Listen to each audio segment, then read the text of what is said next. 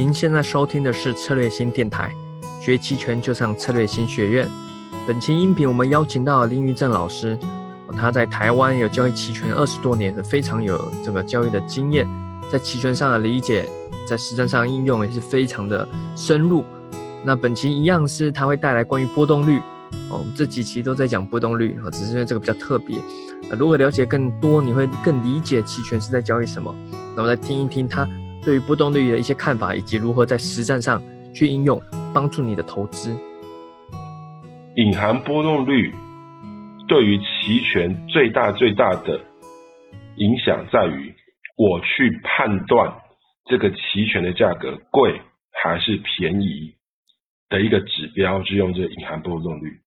好了，又回到我刚刚讲的那个例子。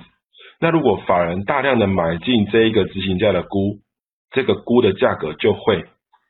一直的上涨，甚至涨幅会超出预期。这时候，我们会在某些地方就看到了，在哪些地方，在隐含波动率就会看到它明显的上升。这时候，我们就可以解读，有些人在买这一个部位，并且他们是认为未来可能有大事件发生。可能有向下跌的风险，所以我去做这个动作。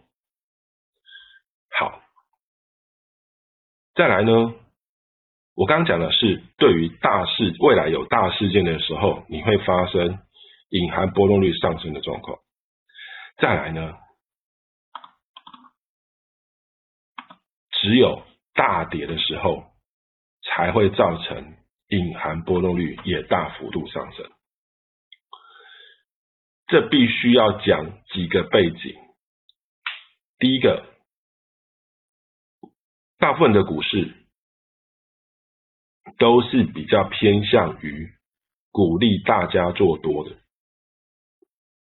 也就是说，许多的投资人他对于做空的机制相对是比较少的，甚至我持有股票也持有的都是。多方的股票，因为在做空方的时候会有很多很明显的限制。好，那问题就来了，当出现大跌的时候，我们手中的票出现了可能很大的亏损，这时候会有投资人会想要。去替这些票再做避险的动作，做套保的动作，这时候他就会在期权市场一样 buy put 买进一个认沽，希望在认沽在大跌的过程中可以帮他获利，并且可以弥补他一些股票多方的一些所谓的。损失，所以在大跌的过程中，隐含波动率会不断不断的上升，原因就在这边。好，在实物上，理论跟实物是有差别的。好，理论是这样子，大涨的时候，隐含波动率其实也会跟着上升，这叫做理论。但是在台湾过去十几年、二十年的实物上，我们却看不到这样的状况。也就是说，像类似今天六月二十号大盘涨了三点多个点的状况，正常而言，隐含波动率是不会上升的。应该说，我不能讲，我要讲不会大幅度的上升。不会大幅度上升的原因是。因为几乎所有人都是持有股票的多单，今天大涨了，我根本没有任何避险的需求。各位不要忘记了，股指的目的是替股票做避险、做对冲，那期权存在的目的是替股指。在做避险跟对冲，那当今天所有人大部分人都是持有股票多单的时候，而且今天也很明显的上涨，那应该每一个人的股票都是可以获利的。那这时候就没有必要在市场上再去做所谓的大幅度买、大幅度买进齐全的这样一个动作。所以理论上大涨的时候，隐含波动率是要上升的，书上是这么写的。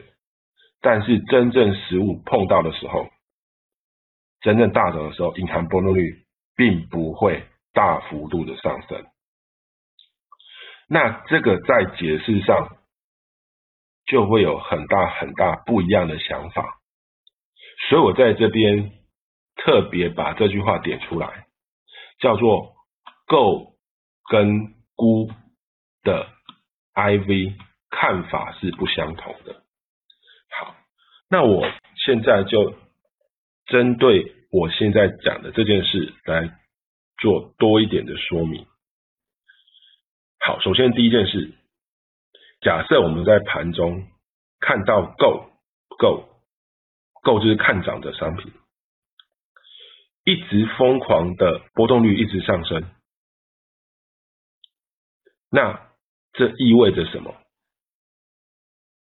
很多人会说，老师，那不就是很多人一直在买够吗？那就意味着这个大盘要怎样？要一直在往上涨，好，但是我们在实物上看到，好像不是这样子。当 Go 的波动率大幅度上升的时候，要看它出现的时机点是什么时候。我这样说，以今天的例子来说，今天大涨，等一下我们再来看今天盘中 Go 的波动率的状况。以今天来说，大涨了三点多个点，盘中的隐含波动率些微的上升都是合理的状况。但是如果大幅度上升，就不是正常的现象。那反之，估呢？估如果在今天大涨的时候，估出现波动率大幅度上升，那更是不正常的现象。我们可以这样解释：今天在盘中的时候，就有许多同学私讯问我这件事。他说：“哎，今天大涨哎，那那个购的波动率上升，估的波动率也上升很多，那是不是要跌了？”我给他的解释是：我认为不会跌，因为估的波动率大幅度上升，可以解释为市场上的很多散户。认为这个大盘涨到三个点已经够了，三点五个点已经够了，不会再涨了。这时候疯狂的去买进估，并且认为它要回回撤了，回调了。所以，我基于这个理由，我就跟学生说，我认为大盘不会下来，会不会继续涨，我不知道。但是我认为。以估的现象来看，这个大盘不容易下来。这是我在盘中的时候就用这种方式来跟我的学生解释。好，来，我们就来根据我刚刚讲的东西来解释我刚刚讲这个现象。因为市场上很多人都持有股票多单，当今天大涨的时候。够理应波动率稍微上升一点点，因为大家会去抢着买够，所以够的波动率上升是合理的。但是它不会上升非常非常多，如果上升非常非常多，就是我们另外一个下单的机会，这个等一下再说。好，但是今天的盘势是向上，而且很强势的往上涨。但是今天估的波动率上升就是不合理的现象。那不合理现象我们刚刚解释过，就称为它是所谓的一群散户，他们认为这个大盘已经涨够了，他去买估，想要让等一下大盘回调的时候能够做一些获利的动作。那换言之，今天如果是大跌呢，会有什么现象？大跌的前兆就是估的波动率会一直上升，因为法人大户在这时候去买进了估来避险。我刚刚讲了，明明估今天波动率也上升，那好几天前的大跌估波动率也上升，为什么你对于估的波动率上升，你居然可以有两个不同的解读呢？好，这是基于人性在操作面上的一些想法，大部分的法人是这样操作的。一直涨，我就一直追，一直涨，一直追。但是大部分人的散户韭菜是怎么做的？涨了我就把它卖掉，再涨我就去把它做空。所以我刚刚说了，因为有太多人不认为，太多的散户不认为今天应该要涨这么多，所以他去买估，他希望等下回调的时候他可以赚钱。这是以今天的例子来评估这个估的动作。但是在平常日、平常的状况底下，还没有大跌之前，这些散户、这些韭菜，通常做的动作都是买够，而不是买估。这个可以这个可以从过去一年的资料里面看到，五零 ETF 的 Go 的隐含波动率，在过去一年常常都可以看到比估还要高。甚至高两个点，高三个点。可是这个在其他地区，其他像韩国啊、像美国啊，或是像台湾呢，我们所看到的期权的报价里面的隐含波动率，却呈现不一样的状况。大部分呢是估都要比购来的高两到三个点。但是在内地市场却常常可以看到，购比估高两到三个点，那这个就可以显现一件事，显现什么事呢？显现内地人对于五零 ETF 做单的倾向都是往买够的地方去，所以在平常的状况底下，他不会去买估，那会去买估的人。通常都是机构法人比较多，所以我才会在这种解读上会有不一样的意义。好，所以单单是购跟估的波动率的上升与下降，在不同的情境之下，我对于大盘有不同的解读。那刚刚我有稍微跟大家有说一点点说明。那之后呢？我可以再针对我刚讲的这个东西，可以再更深入的说明。好，今天我的标题上面是写利用隐含波动率，我们看出上证五零要大跌吗？这几天陆续有好几个学生看到这样标题。都非常紧张，而且都私信给我，一直问我说：“老师，这样代表我是不是要卖？我是不是要把它卖掉？那个够？”我说：“不是，不是，绝对不是这样子。”好，因为如果今天我们的标题没有稍微的耸动一点的话，我相信各位会提不起兴趣。来听这一场的直播，但是我跟各位说，呃，我从五月底六月初陆续在呃厦门、泉州，甚至上海、福州演讲的时候，都有说到，我对于六月份的看法是盘整跟向上，为什么呢？这一定要有依据的。怎么看呢？怎么看它是我认为的方向是这样呢？我现在给各位看一下所谓的六月十一号开始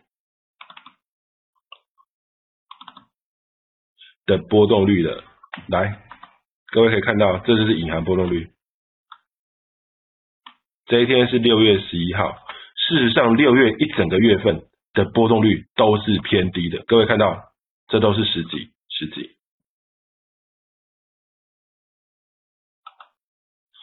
这是六月十二号，各位看到估的波动率二十，购的波动率也在二十。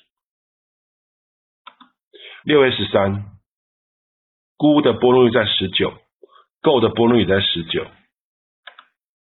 好，这是六月十四，估的波动率十九，购的波动率十九。这是我们用那个呃永春的软体去去抓的。那六月十七呢？波动率多少？十八，波动率十八。好，再看十八号，波动率十八，甚至有十七了。十七、十八，好，你会发现，我一直给各位看的这几天波动率在做什么？波动率都在往下降，波动率都在往下降。好，现在我要告诉各位，我们在看盘的时候，并且预测大盘是否有风险的时候，我刚刚的方法就是我过去将近二十年在台湾用的方法。怎么用呢？我去把每一天的波动率。把它记录下来。那记录的方法有很多种，有的人只记录收盘，有的人盘中每一个小时记录一次。好，那这些方法我认为都可以。那把这些波动率呢，每天呢都详实的记录下来之后，你可以画一个曲线图。如果你看到过去这段时间波动率是缓步的下降，那我可以跟你说，大盘的方向是。盘整或者是向上的几率是大的。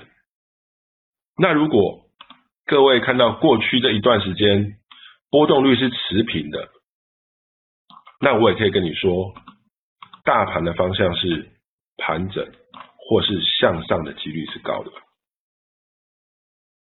那如果如果今天过去几天的波动率是上升的。上升的，那这时候大盘的方向就只有一个方向，就是会大跌。我都会用这样的方式来看大盘。那其实我给各位看的，从五月底到现在六月初，呃六月二十号，所谓波动率的趋势是偏向哪一个呢？是偏向这一个。它是偏向于波动率都慢慢的下跌，从二十几一直慢慢降，慢慢降，现在降到最近这几天是十几，到昨天为止四十八、十七，所以我们会去判断大盘的方向是盘整，或者有可能会往上涨，因为没有波动率没有上升的状况底下，就可以看出。机构法人大户并没有明显的避险需求，并没有明显的对冲的需求，那是因为他们认为接下来的盘势是相对安全的，不会有往下跌的风险，或是往下跌的几率比较低，所以他们就不会花很多成本来进行避险的动作，所以就会造成波动率是慢慢慢慢的往下降。好这里呢，提供各位一个资料可以参考。在我统计的资料里面，过去一年平均的波动率，好，我是把扣跟 put 都一起拿来看，它约略是在二十七到二十八之间。好，我先强调哦，这个平均是会一直改变的，也就是说，如果未来几个月波动率都是在二十几、二十一、二十二，那我这个平均的波动率就会慢慢在一直往下修，一直往下修。好，我列出这个波动率的目的是希望你有一个很简单的判断依据，来判断行情比较波段的方向跟想法。首先，如果你看到你的波动率超过了三十一，很明显的比过去这一年的平均波动率来的高四到五个点，那我就可以告诉你，这时候这个大盘是有向下的风险，因为我们看到许多的大户法人在进行避险，所以才会把波动率拉高上来。那如果我的波动率介于三十一到二十四之间，甚至甚至低于二十七到二十八，那我会认为大盘是有盘整或是上涨的可能比较高。那如果隐含波动率小于二十四，就是隐含波动率非常非常小，那盘整或上涨的几率是很大的。那借我刚刚跟你讲的，六月十一号、六月十二号，乃至到最近这几天，各位看到的隐含波动率都约略在十九、十八，明显的都比二十四来的低，所以我就会认为上证五零在这几天盘整或上涨的几率是比较大的。到什么时候呢？到六月的结算，六月结算是下礼拜三，六月二十六号。好，所以我们在所谓的看波动率的时候，是间接的可以去预测所谓大盘的方向。好，各位不要小看这个，这个对于我们在做策略上就会非常非常的容易，因为我只要知道哪一个方向。出现的几率低，那这时候我的操作策略就可以非常的明显而简单。好，这个是所谓的我们怎么样去用所谓的隐含波动率来去预测所谓上证五零的方向。